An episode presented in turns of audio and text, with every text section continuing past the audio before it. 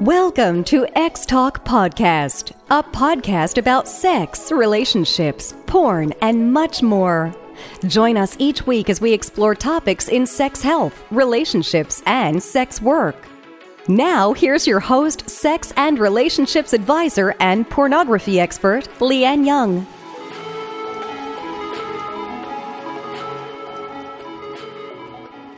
Hello and welcome back to the Lianne Young Show. Yes, I say the Lianne Young Show because we do the purely woman and I have a great woman for you. And I think this video is so good, I'm going to put it out onto the X Big Talk radio. Now, many people have some idea about sex workers and the sex industry. Now, when it comes to the sex industry, there's many genres. You have porn, you have escorting, you have webcam, you have lap dancing. And people have different views on every kind of genre. Now, is the sex industry one to be looked down on during this COVID 19 crisis, or is it actually going to be the industry that survives the COVID 19 and more people will turn to? To supplement their income. So, I am going to introduce you to the wonderful leading, not only fitness model, Playboy model, and confident woman who is also the world's leading escort from California. Let's introduce the wonderful Amy Taylor to the show. Hello, Amy. Hi. How, How are, you? you? I'm not too bad. How are you? Well, all things considered, in these crazy times, I'm doing well. And how is how is business? I have to ask because obviously you're on lockdown. Yeah, it's completely on hold for me. Um, I can't speak for everybody, of course, um, but yeah, it has ceased. We have stay at home orders. I'm not one to violate those, and so it's a it's an unplanned vacation, I suppose. but is it a good vacation where you can actually take time out, relax, and just have some personal time? Partly, yeah. I have um, 40 books that most of which are still unread. I always said I didn't have time to read them, and now I have no excuse. I've read some. Um, yeah, it's part of it is fine. I, you know, take walks in the park, spend more time with my dog, cook more. All of that is nice, but because it's permeated with this undercurrent of the unknown and a bit of fear, both economic and otherwise uh, it's not as nice as a vacation by choice would have been, obviously. Oh, do you know what? I was very fortunate. I was in Western Australia and I got one of the last flights back on the 16th of March. So I'd had a month vacation and I managed to fly home to be told that I can't go out. but I was very fortunate. I'd had a month off. Oh, you did? Absolutely, yeah. And it was a pure holiday, and I was just one of the fortunate ones who had the timing and it just worked out perfect. That's lucky. Yeah. That's lucky. And I came back to renovate my apartment. I moved into a new apartment and renovated the whole lot during lockdown. Never a better time to get to that project, huh? Ah, oh, do you know what people say? You know, many years ago. Now, if, I, if I'm correct in thinking, you're 40. 43. Okay, you're 43 and I'm 45. So many years ago, Mm-hmm. People used to say, oh, women should be at home. They should be doing the cooking, looking after the children, doing the cleaning right? And the men would be left to the DIY work. And I soon learned at a young age, and especially the single mum, that I was doing the DIY work and still staying at home. Wow. And that's why I became a single parent. And th- then, recent, like yesterday, I plastered my bathroom ceiling. I mean, yourself? I, yeah, myself in a dress. How did you know how to do that? In a dress? I love that. YouTube. You do it? YouTube. Oh yeah, everything's on there, right? I have tiled, I have plastered ceilings. I have learnt so much from from online during lockdown. I feel like you could have videoed that and monetized it, and there'd be some dude who has a kink who would have paid a lot of money to watch that. Do you know what? You're you're so right. Be a thing somewhere. Oh my god! I mean, it is a fetish probably would, and I should have really thought about that rather than just you know I could have recuperated some of the money back. You know. There you go. so has it gone well? It's amazing, absolutely amazing. I'm I'm amazed how good it how you know I've always been good at a special kind of DIY, but I didn't know I could do like the real DIY. right. So for me, see what you can handle when you have to. That's sort of cool. That is, do you know what is so right? I couldn't believe that, you know, just, you know, saying, I'm not scared, I'm going to do it really worked. Well, there's something, a certain amount of surrender in life is necessary. I struggle a lot with that as a sort of woman who built my business and I like to feel in control of things, the illusion. This has been a little hard for me, this worldwide situation. But also, as the saying goes, necessity is the mother of invention. When there's no handyman to come plaster your bathroom, you do it. And absolutely, attraction to me to the adult industry is it's often people get into it out of sheer necessity. They're young and they're broke often. That's that's totally correct. Yep.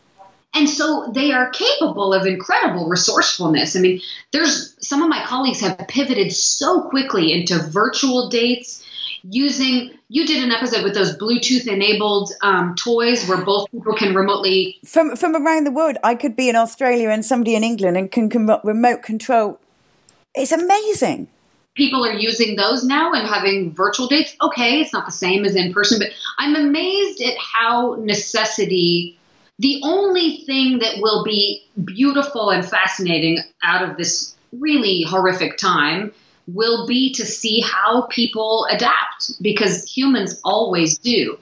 I have no idea how they will, but it's going to be very interesting. You're already seeing bits of that.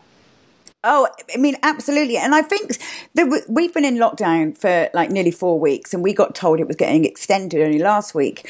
And people, because there's no direction and there's no um, kind of tell of when it's going to stop, people have kind of done their own exit from lockdown but in a very careful way. People, absolutely, more people are out going to the shops, walking.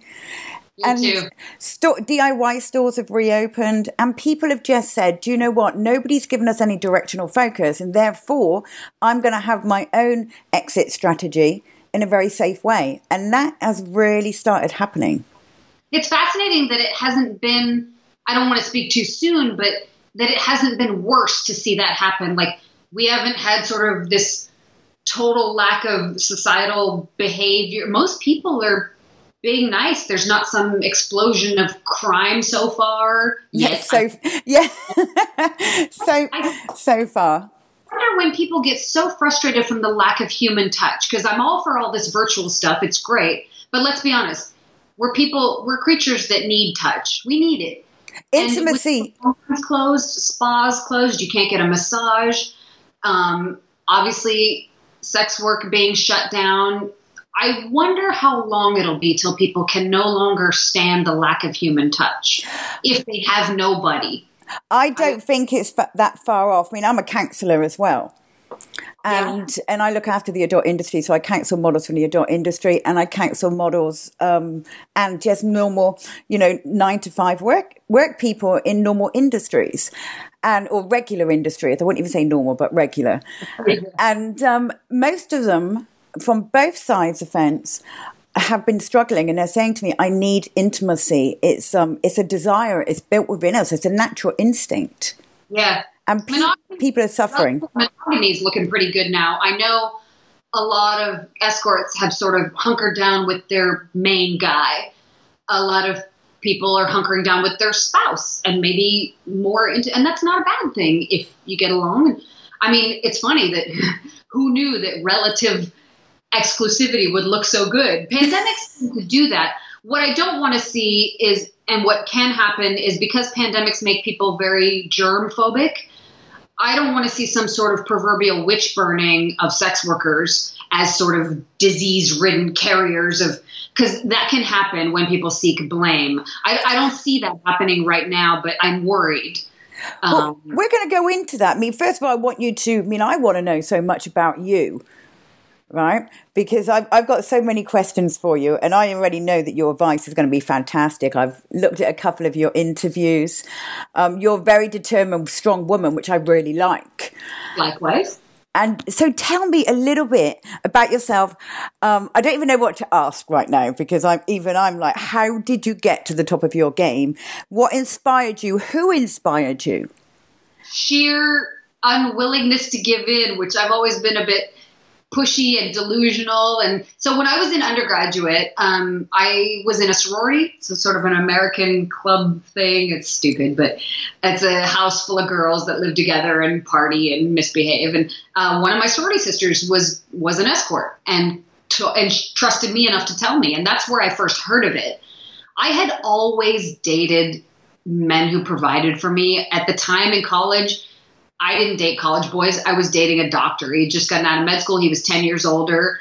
And uh, he could take me on vacation to Tahiti while some frat boy couldn't even take me to dinner. So I think my model, my, my father provided, my mother nurtured. It was a pretty traditional thing. They're still married. They're totally in love. He's considerably older than she is. That was what I saw. And I probably modeled that behavior in the men that I chose and the lifestyle. So I was already kind of I don't want to say gold diggery, but I've always liked that safety of a man who can financially provide, particularly when I was younger and poorer than than now. Uh, depends on what happens with the global recession. I might be better. but no, like yourself, I'm into older men, always have been, and it is a security. I mean, my last boyfriend was 63, and it's yeah. You don't mind what dating a 63 year old? Yeah. No, they have wisdom. They have experience. They they can. I feel safe. Yeah. And me too. it's just something about me that that's I need interesting conversation. So, how old were you when you were undergraduate? So I went to college from 17 to 21, and uh, I was 19 when when this girl told me. I had a boyfriend who was providing for me already, so I didn't do it then. But I then went to graduate school in Los Angeles. He and I broke up. I suddenly was lonely and broke without him. And I remembered this that she had told me three, at that point, three or four years earlier, and was like, oh, I'm going to do that. So I looked for an agency like she had worked for in uh, San Francisco. I was in LA. No one would hire me. They hired Playboy centerfolds, and I had at that time a bigger nose and smaller breasts than I do now. And I was young, but I wasn't Los Angeles pretty um, I was, you know, a San Francisco nine, but an LA six at best. One agency told me this owner, she was very nice, and she said, "Oh, you're super smart, and guys are going to love you. You're a grad student, and you're cool. You don't need an agency. You can do this on your own." And I was like, "Well, how do you do that?" And she showed me a few websites, and I began the search. Spent a couple weeks searching. Spent my last few bucks on some photos, and launched. Picked a name got a phone, and the rest was history. And it went largely well. A couple of bad things happened. My my first client was lovely, and I saw him for ten years, and we went all over the world together. My second client was a police officer. That night was not so good. I mean, he was great till till he wasn't. uh, yeah, he fooled me, and uh, that sucked it was expensive and painful and changed my opportunities forever because of what happened to me legally. It actually forced me to stay in the work because the rest of my life has been shaped by the fact that they did that to me. So what did they do to you? Did it was it was it the legal side? Yeah, I got arrested and had a record forever and that has that has cost me opportunities every day of my life since and it will till the day I die. Oh, my wow. And, and like America it's got to be America because I know many escorts in the UK, and you know, and even in Ireland, people would say, you know, is like more dodgy, I suppose, or more um, not legally binding or too strict. I'm not quite sure how to, how to put the words. But over there, you know, if escorts are going over, they register with the Garda for their own safety, but they don't get arrested. Well, I mean, it's a it's a word game here, so I thought I had met a nice older man who would help take care of me, pay for graduate school, and that I could date. And I liked him. And instead, I was fooled and I was thrown in jail. And had I had the money I have now, I would have fought hard. And maybe I would have won or at least been really difficult for them to crush. But I was broke and young and scared and stupid, and they steamrolled me. And he fooled me. He lied. And he got to further his career by making out with a cute young girl and then throwing me behind bars. I'm sure that was fun for him that day. A lot easier than going after a real criminal. And uh, it was what it was. But the only good thing that came out of it is I learned that people don't always tell the truth. I was very naive. I'm a professor's child. I came didn't come from the streets. I thought people were honest. And I learned that night that people can lie. And the usefulness of that lesson probably saved my life because the next liar could have been a murderer, right? Completely. So I learned to check out. I learned to believe, to trust but verify everything anybody ever said to me since. And that probably saved my life. So even bad experiences, as we're all going through on earth right now, can end up really useful if you take some lessons from them. That's it. It's lessons. It's it's experience. It's les- lessons, and you and you and you gain wisdom. I mean, there is a positive out of a negative. Sometimes painfully so, but you do. So how? I've got to ask, how long were you dating him for, and how did you meet him? Which the police officer, because people will oh. be at home going, "How did they? How did that happen?" A lovely dinner and we talked on the phone several times before as we planned things. He told me that he owned a company that was not true, and all I would have had to do was check, and that and I would have not gone to meet him if I had known. But I was stupid and believed what he said and naive. And uh, we had a lovely dinner, and then we went up to a hotel suite, and then uh, one thing was sort of leading to another, and then the door busted open, and I was thrown on my face, and a gun was put to my head, and I was cuffed and then it wow. was two hour interrogation and then it was jail for a few hours and then it was lawyers for months and a lot of expense. So i had to keep working because i didn't have the money to pay for the lawyers. And i got mad you know? I wasn't ashamed. I said why? I i met somebody who was nice and i was nice and i was hoping we would date and we both would help each other out. And how is that evil? How is that evil? In most of the civilized world it's not considered evil and and I'm not sorry and I'm not ashamed and I don't think I'm a bad person and I know you want me to be ashamed of myself but I'm not and I got mad. Oh, and, um, rightly so. Well, I just think some I was hoping someday our country would change. They say the majority of people in our country think it should be decriminalized, but I don't know now with the pandemic if people will go more conservative. Disease sometimes makes people more conservative in their behavior. So we'll see. I mean, I mean, I, I mean, you uh, know, you know, I'm fascinated by your story. I mean, I work as a as a voluntary outreacher for the Metropolitan Police Sexual Violence Unit. Yeah. Here in London. And I deal with, I don't know if you've heard of National Ugly Mug. Yeah, yeah. And I deal with ad, adultwork.com. Yeah. And both of them work beside the police, and the police do not look down on us, and they're just like, you know, it's they're so open and they talk to us, and we we learn all about legalities. We keep women safe. A girlfriend of mine in Canada just the other day had a threatening guy and was able to kick him out and call the cops and file a report, and they were able to apprehend him and in this country, you can't do any of that. They would like us to just die. They would like us to be thrown away. And, you know, we're a joke. Dead hooker is a joke in America. But it, it just doesn't make sense because, you know, to me, I mean, I'm from the adult industry. You know, 20 years ago, I was a porn queen of England, worked in Los Angeles. And before my adult career, I was a probation officer. Right. Yeah. Interesting so I I knew the law and I got into pornography and I felt completely safe. You know, there was no dodgy hotel thing. There was no dodgy anything. Yeah. Um, and I was one, maybe I was one of the fortunate ones, but I was also the one that had my head together, done the research, done the right. check-in. Um, and, and I didn't take drugs and that you know and i think that's highly important and then you know and then i went over to los angeles to work and you know, I never understood how when the industry was saying if you ever do escorting, you can't stay in the adult industry, and I never understood the difference. And I was like, okay, that. You know, I wasn't escorting. I was a top adult actress. You know, we didn't have sex outside work. You know, because you can't. Because you know, you have to keep health, safety, hygiene is so much important. But it's the same as escorting.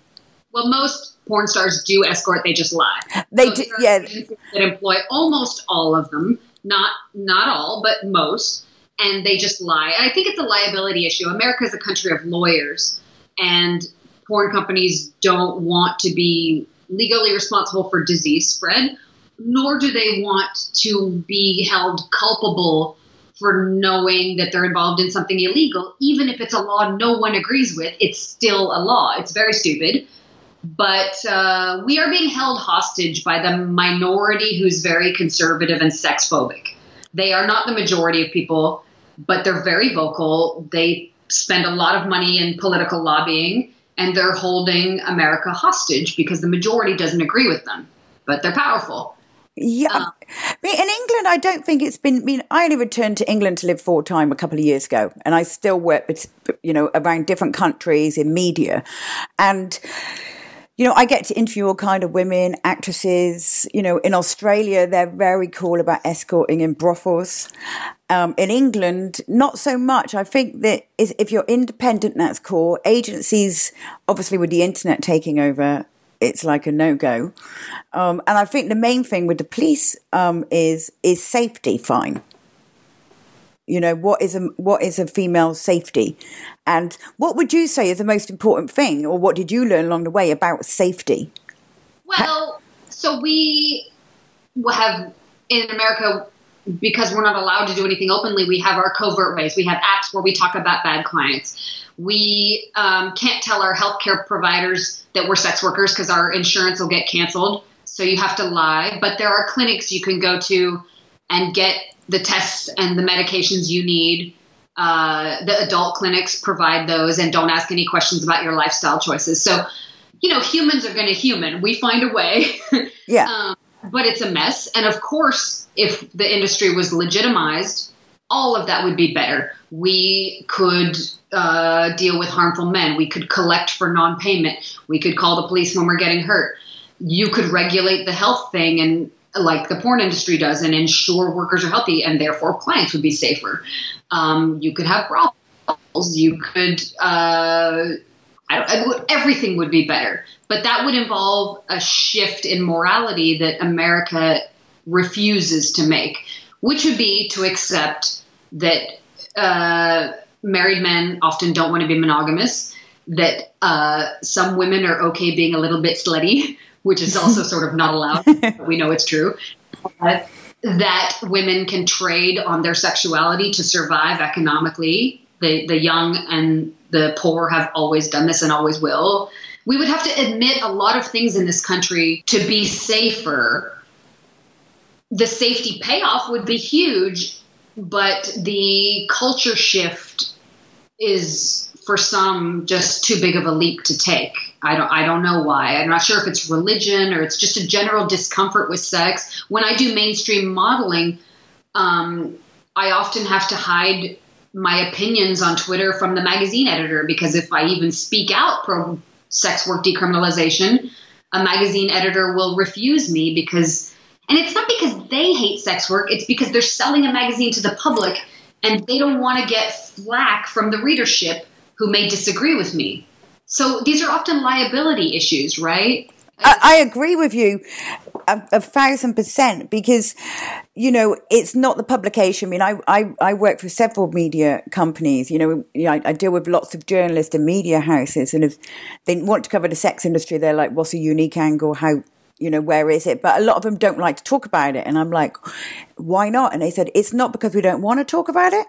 It's just we can't because of our viewers.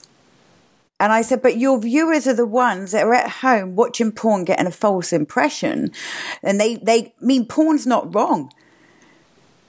You know? Legal. Everybody uses it. Everybody watches it. But I don't know why we're still there's so there's the world that we aspire to, and then there's the world that is, right? And there's a lot of people who are still aspirational that it's man, woman, two children, suburbs and the home and the picket fence. And I think a lot of people are afraid that if they don't control everything, that we'll get farther and farther away from that, and that will somehow be terrible. I don't think it will be, but uh, we don't. People are uncomfortable with that, which is different, right? People have always been I, I think I mean we, we, I'm I'm British, you know. We have like this stiff upper lip, and you know, it's like when people find out my past or who or what I do and who I am, they're just like, oh, you know, they might grab their partner by the arm, and I'm like, why in God's name would I want to be with your partner? Number one, I I used to work in the sex industry and I got paid for it, so I wasn't going to give it away for free. Never. Never. Ever. I don't want to sleep with your partner. Do not, you know, if a man tatted me up in a bar, I'm not going to take them home. You know, and and it says a lot about relationships where, you know, their partner can't openly discuss with their with their partner that they want to they fancy something different. I mean, I always refer it to my first ever radio job, my first ever radio like interview. Somebody said to me, "So, you know, why do you think you like sex?" I said, "Well, would you want to go home to the same mill of egg and chips every night?" And they're like, no. And I said, well, occasionally you're going to like a Chinese takeaway or an Indian, or you want to go down to Subway, or you want to going to go, you know, for a drive-through. It's no different than sex. Yep. We, Yeah. we have desire. But we're sort of terrified of women who admit this. We're not, women gained their status in the world by having children and becoming a sexless saint, the Virgin Mary, the wife who's good and not very sexual. That was safe for men. It's not threatening, right? She's not going to cheat on you if she doesn't even like sex. And that was our status. You you push out a kid and you're suddenly a saint. And a lot of women would like that to continue to be because that was our way of getting status. And so anybody who subverts that, who fucks like a man, who likes occasional sexual variety, that is somebody who's not behaving like a proper woman. And I think other women, I'm on that list. and other women are very uncomfortable by that because you're sort of breaking the rules and and then what is female status anymore if you're not doing what we're supposed to do to achieve female status which is get married be good and have a kid and i women police each other's behavior the same way men do. Like a man who's emotional and cries other men will really pick on him sometimes he's not a real man if Oh, he is yeah. like that. And women will police sluts as you know get in line be like the rest of us or you're not a regular woman. I think it's this sort of policing I hear you. I, I, I think it is, and I actually find it really bizarre that people want to be clones of other people. They want women to be the clone of one another. They want guys to be the clone of one another and relationships to be cloned. When I don't want to be in a relationship like my married next door neighbor who's been married for 30 years, may have two children, and no longer have sex. I would rather be really honest and say, okay, well, I haven't found a guy that I'm really interested in, but along the journey, I still need sex and intimacy. Yeah. Well, the the desire for homogeny, some people find that a lot safer if everything's predictable and it's easier to govern, it's easier to write laws if everybody behaves the same way. You know, the ancient Romans were very into society being the same. I'm a sort of Marxist, Trotskyite liberal. I like variety. I live in a city that's very diverse. I like it that way. You like the variety in people. That's why you love to interview all kinds of souls. I love But it. Some people that really terrifies them. One of my neighbors walked to the Starbucks on the corner and he saw a man wearing a tutu, you know, ballet. Yeah, yeah. And my neighbor was very uncomfortable with that. And I asked him, why do you care? So guy wearing a tutu, like who cares? And he's like, I just don't, I just don't like that. I'm like, well, I think it's great. He should wear whatever the hell he wants to wear. If he wants to wear a tutu, that's cool. I, I agree with you, right? It's like I don't need public, ex- um, I don't need people to accept me and or like wait around for them to make sure that everybody likes me. I've got no. If if you don't like me, turn over. That's Yeah. that's my attitude, you know. And people said to me, "Oh, but you know, why did you get into porn?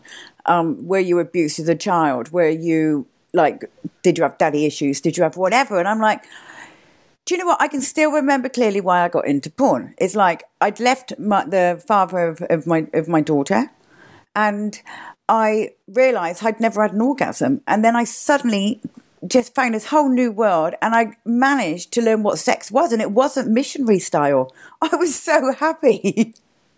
You know, and then then I wanted to know more. I didn't even watch a porn movie till I was twenty two. Did you know when you had not had an orgasm? Did you? You must have known other people did, or had you not even heard of it? Or Nobody even discussed it. Do, do you know what? I was still under the the assumption that two people had to have an orgasm together to make a baby. So I had just assumed did you have sex education in America? That sounds like really bad sex. Ed. Oh no, I had a grainy black and white sperm leaves the penis, goes inside a vagina, and nine months later there's a baby. And then and the religious teacher then asks you, Does anybody have any questions? Well, you're in a class of like thirty odd people, boys and girls, that you would never dream of putting your hand up. Oh sure. And then I settled down really young. And yes, I'd had some, I'll call it like recreational sex and I enjoyed it. But then I was so young, and then I wanted to be at 17. Oh my God, all I wanted to do was fall in love and meet my future husband, um, unbeknown that I'd be bored after six months, let alone 60 years. And I literally just, you know, settled down, had two children, and then lo and behold, I'm suddenly a, I decided to be a single parent because I was in a loveless relationship or relationship I didn't want to be in because and then when I left uh, my ex, um, local, local people from my town said to me, you know, what do you think you're doing? What about the children? You know, what, what do you think you're doing? And I'm like, I'm making myself happy. Is there a problem with that? And people found it really hard that I'd done something that I chose to do. Did you just hit some breaking point where you had to look out for your own happiness, or were you at all scared that that was sort of the wrong thing to do? Or no, do you know what? I think what happened is um, the dad had finished work, and then we had a two week holiday plan to go and visit family, you know, north of England. And he didn't come home, and he'd gone to the pub and spent all his salary. And so I, I was really annoyed because my auntie wanted to meet my new daughter and to, you know my son more, and I just went anyway. I actually just went and I made sixty pound last me like just over a week driving a car and looking after the two kids and I went to see my auntie. And while I was with my auntie, it's for the day of mobile phones, and she said to me, He's been ringing already asking where you are and demanding to speak to you. I said, I don't want to speak to him. This is what he's done. Yeah. And she sat me down. She goes, In a year's time, do you want to be where you are now? Because, you know, life's, life's hopefully going to be long for you. And I said, I, I don't know what to do. And she goes, Well, if you don't want to be in this situation in a year's time, this is what you need to do. And for that, from that day, I just became wise. And I went home and I told him I wanted to break up. And I said, um, it, and I, I said, I don't want to be with you anymore. I'm no longer in love with you. Obviously, the children are ours, so we share. Um, but I'm not in love with you and I don't want to be with you anymore. And that was back back 20 odd years ago that i can't believe i don't my auntie gave me the strength and i'm just so relieved because even my own mum and other people just found it very strange like what are you going to do? How are you going to cope? And i can cope really well. And then I, I discovered who I was, and then I started having recreational sex, and then I, you know, always safe. And yeah but it was just with people who were comfortable with who they were. And for the first time, I actually felt that I was able to be me and not have to please other people before myself. That's a place a lot of women have to get to. I pity those who never do, but it's a it's an amazing sort of chrysalis like butterfly transformation when you realize you're not the person your parents told you to be. You're not the person that first love or husband or boyfriend told you to be I had been with one man when I first became an escort. I almost married him, and I just knew. I didn't know I wanted to become an escort, but I knew I wanted to go to graduate school. I wanted to earn my own money. Yep. It was yep. that he provided for me, but I wanted it to be mine, and then I could decide how to spend it. He would give me an allowance, but then tell me what to go buy at the store. And I I felt like I was only living half of a life, and it wasn't even just about sex, although that was part of it. I wanted to live a full existence like men get to with I could travel on my own and go pursue the field of study and the field of work I wanted and fuck up who I wanted and buy my I remember the first time I bought a home they asked where the husband was. I said no this I'm, the apartment is me on the mortgage. It's my money. I made it fair and square and I'm it's me signing these documents and yeah. That, I did that, this is almost this 17 years ago, there were very few single women buying homes alone. And uh, they didn't know what to make of that. Now it's more common. But you have to get to a point where you just won't take it anymore. And I don't know that I made the right choice becoming an escort, but I knew that doing what I was doing was not tolerable in the same way it wasn't for you. That I had to head off in a different direction because the status quo would break me. Yep, absolutely. said that she loves my father, but I asked my mother about if she had any regrets in her life. And my own mother told me I never earned my own money. I wished I had earned some money of my own. And she never did. And in that generation, women rarely ever did. And she said it made her feel like a child most of her life. Absolutely. Mm. Yeah, you're being carried. It's, it's almost like you, you're, you're being carried rather than being independent. Maybe. And, and being an escort, okay, you're still sort of being carried by your customers, but at least once that money's mine, it's mine. yeah. Oh, I, I can still remember getting home after my first ever porno and being able to get home and pay all my bills that I'd accumulated as a single parent. And I, and I even had money left over to buy pizza for my young children. I was ecstatic. I, I was out of debt and I had no one to answer to and I had done it. Yeah, and and I was happy with what I great sex too. I mean, I had great sex. Do you know? Oh my god, it was amazing. You know, my and my first ever video was for a company called Private, and I, it was totally different to what you ima- somebody would imagine going for their first ever porn shoot, but it was great. You know, so well they were just older. Who? The, the, the performers, I, I just thought they were going to be my, you know, a young 20 year old or something, and they weren't. They were like 40 something, but it was great sex. I mean, older people usually know what they're doing more. Oh, loved it. I, I had one of my best movies. I, my first ever movie, I still refer to. Abs, yeah. abs, oh, ab, I was so free. I'm like a little bird, you know, a little butterfly that I don't ever kind of stay anywhere too long. I'm like, I like fluttering around and doing my own thing and sitting on whoever's perch I want to and just, but I look after myself. Yeah. When I think it's to your point, you were saying earlier about how in these COVID lockdown times, people are inching out. People are wearing their masks, but they're pushing because humans, we are a species that wants to live with a, some risk and some adventure and have funny stories. I want to be an old lady with a lot of inappropriate stories, and I think I'm gonna. Oh my god! If you anything, I don't even know where to start with mine. People ask me sometimes, and I'm like, "You don't even want to know," because I don't even. My average Tuesday was the wildest night you've ever had back in the. And there's nothing wrong with that.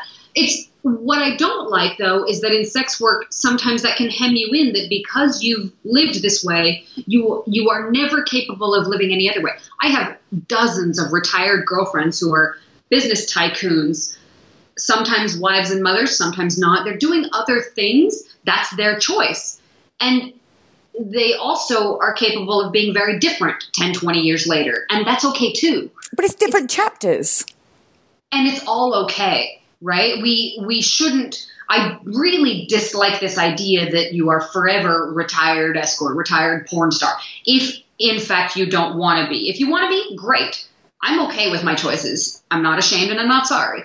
But other friends of mine would like to close this chapter and be someone else, and that should also be allowed, right? Uh, yeah, if people want a bar to just move on, they should be able to. I mean, you, you don't keep going back to the last chapter. You're you're supposed to move on, or mean, like myself, I mean, I I'm qualified in international business, health and safety, sex education, and I, although I haven't been in front of a camera as a um, adult performer for gosh, nearly 20 years, um, I still use my past experience and use it in today. So there is a future in a past when you know society keeps saying oh you'll be left on the shelf i'm still looking for this shelf because i'm not seeing this floating shelf of all these single people and people who worked in the sex industry i'm not seeing it and i'm not seeing anybody um, be held back apart from the people who let them themselves yes well and 45 i mean frankly you're not that old i mean I live in LA. 45 is nothing here. And we're delusional in LA. We think we're hot till we're 85. And oddly, some people here are really old and really good looking. It's weird. I've seen I, some. Oh my God, Marina Del Rey. you see it in London. You see it. Forty five is is literally not that old. But um, the porn industry can be a little bit youth focused, although less and less so. They're even realizing that a lot of people like a mature performer. Absolutely. I mean, I was I was uh, interviewing Ver- Veronica Avluv and I, I adore the woman. You know, she's older. She's like the MILF market. And I think it's great. I, I love women who have more the confidence, who aren't. When I look back at my, my younger days of doing porn, I was wild. I had so much energy, and you could tell me to do something. I'm like, yeah, yeah, yeah, and I wouldn't think of the consequences. right? Twenty still le- years later, they're on the internet for everybody. And now, you know, I wouldn't make adult movies now. I don't even make. I wouldn't even send texts or videos to a partner on a phone. Um, never. No, I w- I won't do that. I'll do a live thing, but I would never. Um, I don't send dirty pictures. I'm not. I've, I've just, I just, I know somebody who's been catfished quite bad and I'm very cautious of it. And plus, I mean, they can go on the internet. Why do they need a picture? You know, I'm, I'm a bit like that until I really get to trust them because trust needs to be earned. You don't ever just trust anybody. You've got people have to earn it. But it's uh, Right. so. What did you ever like? What were you, as a young girl? What did you think you were going to be when you grew up? I did become what I thought I was going to be. So I always liked science. I was good at biology and math, and in my undergrad, I that's what I studied, molecular biology. And so for one and a half years after Berkeley, that's where I went to undergrad. I worked in a biotech lab in Marin County, California, north of San Francisco. Um, I worked on Alzheimer's and Parkinson's diseases, so um, diseases of oxidative stress, aging related diseases and uh, we worked on mouse models and worm models and it was intellectually very interesting but isolating entire weeks sometimes i'd barely see another human being and i had a really hard time with animal sacrifice um, uh, you have to kill a lot of animals and that is the way that biotech research is done in every lab everywhere in the world every day Absolutely. but it was hard on my soul. You know, escorting never gave me nightmares, but that job gave me nightmares. And it only, I made twenty nine thousand five hundred dollars a year, and I worked seven days a week because the machines and the experiments run when they run. You you can't just have office hours. You have to go in when things mice need injecting or a machine is running. So it owned my whole life. Seven days a week, I had no life, and I was making no money. So that's when I was I was miserable and uh, I applied to graduate school and went to business school and pivoted. So I did become a scientist, which was what I always wanted to do, and I hated it. So Yep, absolutely. you think studying something is different than doing it for a living. Um, I wish I had interned I'm, and learned earlier uh, because I had to go get a graduate degree since I was only qualified to do molecular biology, and I found out I disliked it as a lifestyle. I disliked the pay and the the the horrible stuff you have to do. So that was a mistake, but I loved learning it, and uh, I am never happier when I'm learning. I still would like to go finish the, P- my PhD. I don't know if I ever will, but um, my my parents are academics. My dad's a professor.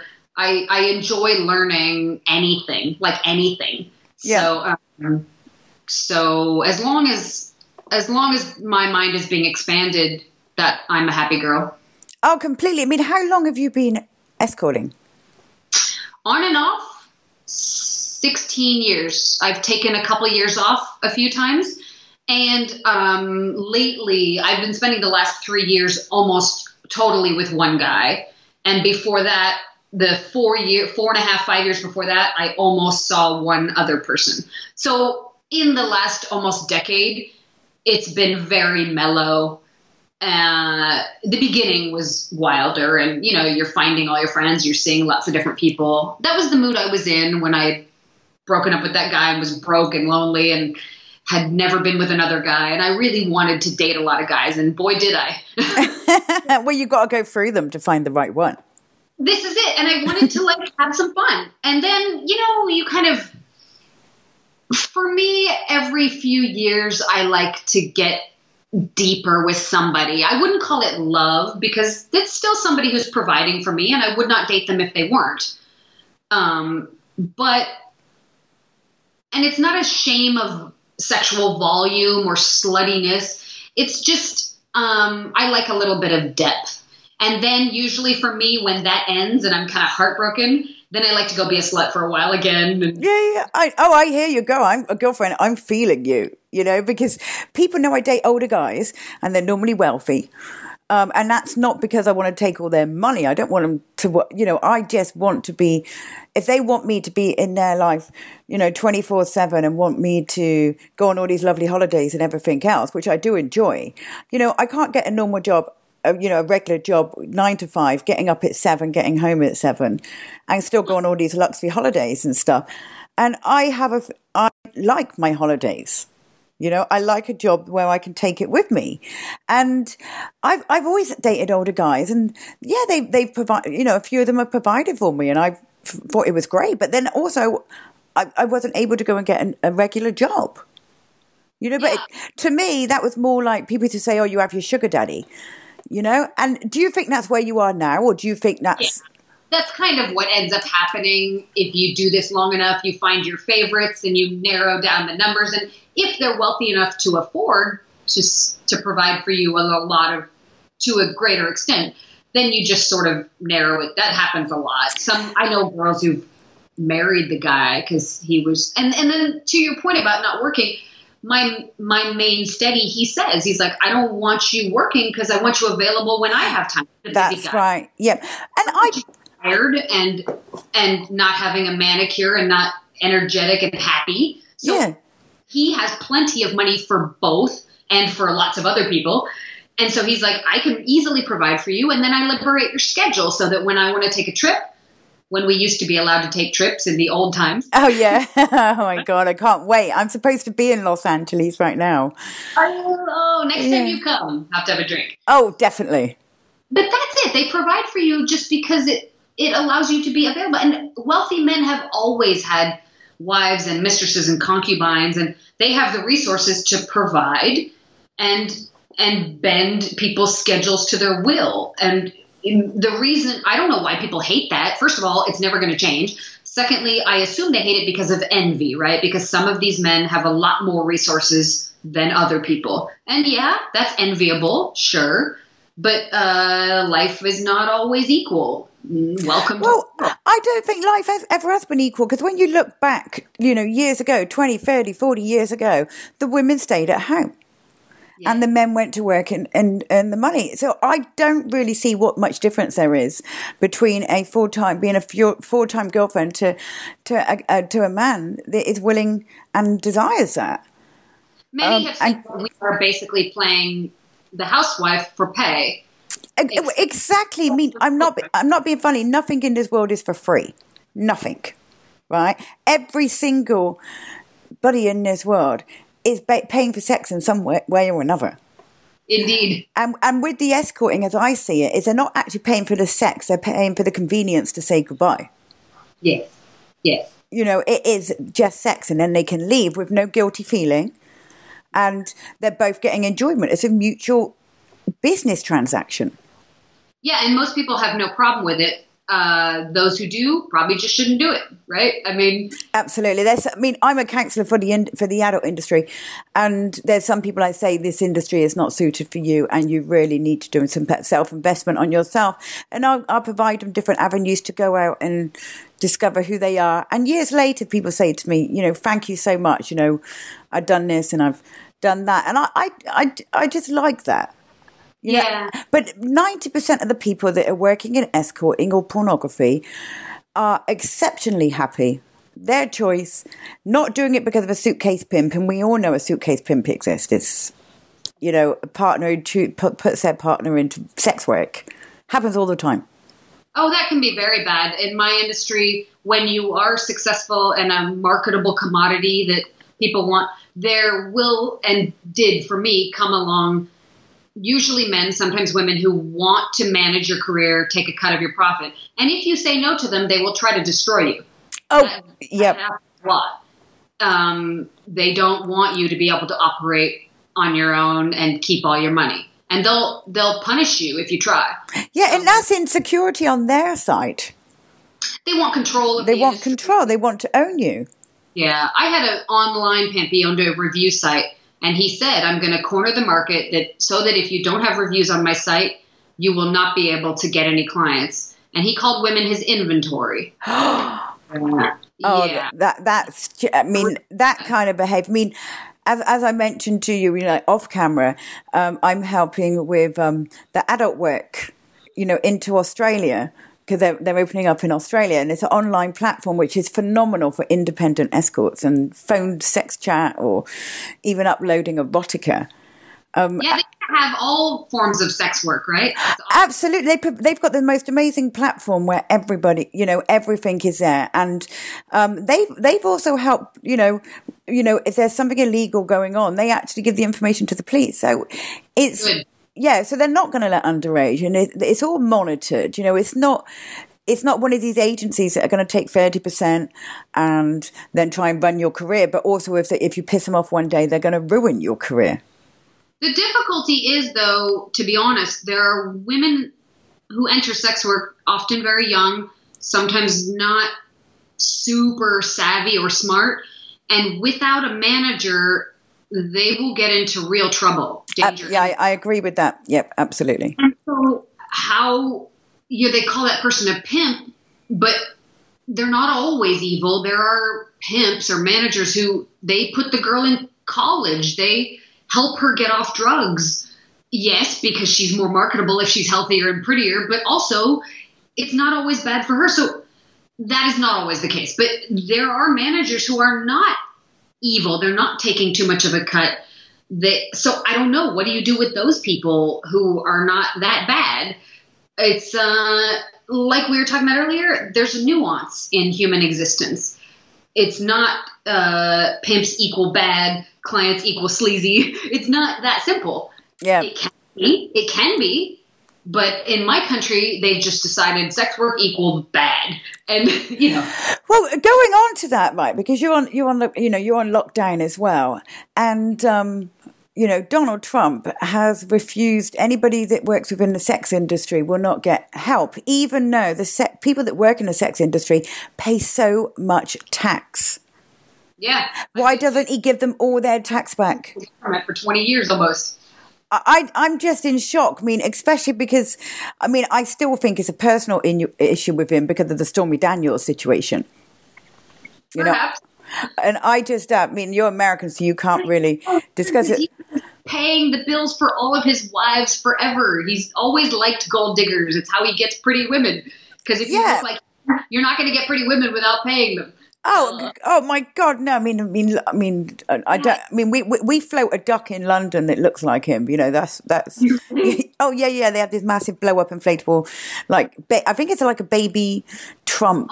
I thought it was a duck, but I think it's a baby Trump, and he's got a nappy on, and they fly it. It's it's, it's quite it's quite funny.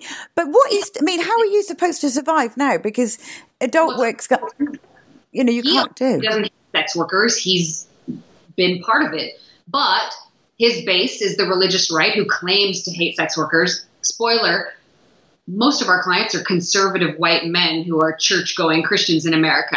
So they actually find this more fun if it's secret and they're lying about it. And what they like, if you watch the Handmaiden's Tale TV show or read the book, no. They like a world where their wife is the saint who's sexless at home, and then they can go have these wanton, slutty women but not tell the truth about it and go home to their wife and pretend to be Christian, God fearing, conservative, but have this secret. That's what they like. And it's more exciting to them if they can lie about it. They don't want to tell the truth about it. God, you just, you just described the Bible, I think. more fun if you lie. It's more exciting if it's forbidden, right? Most of our clients. Absolutely. People like to break boundaries and rules and regulations. It's what we do. Well, it makes it boring if you just admit. That's why clients hate the word sex work. They don't want to be thought of as work because they don't like that, and they don't we don't want it to be legitimized because that takes all the fun out of it, right? It's yeah, it's pleasure. To me, I, I think it's pleasure. You know, it's about having a good time, releasing, re- releasing pent up energy. It's it's human nature to release semen and have. And you got to admit, orgasms are pretty pretty good for your health. Oh yeah, it's the biggest stress reliever. You know. So how are you? I mean, obviously you're in lockdown. You can't work. What What does the future hold for you?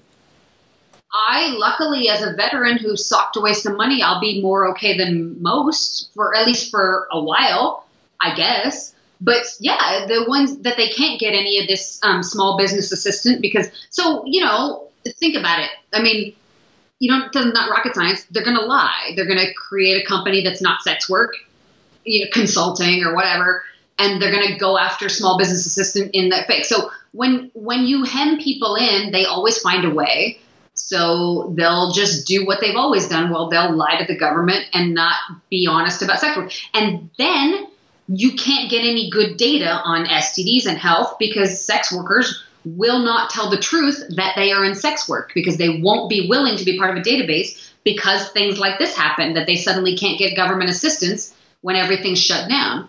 So the government just shot themselves in the foot because their unwillingness once again to be honest about real human behavior is going to make more lying, more closeting, and then you're going to get worse and worse data because nobody's telling the truth. I mean, this is why polls don't work. This is why data is so faulty. These models of COVID were such utter garbage because if you force people to lie, they're going to lie, right? Ab- absolutely. Well, yeah, I mean, it's survival. I mean, right? It's, it's human.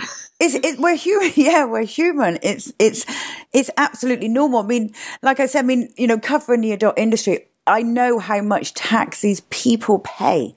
Yeah. And I am just absolutely shocked that they that you know that the government would take their tax to benefit others and give it back to the country. But yet, when those same people that popped up some of the country, they're now left to to to to just chuck to the curb. I'm just amazed.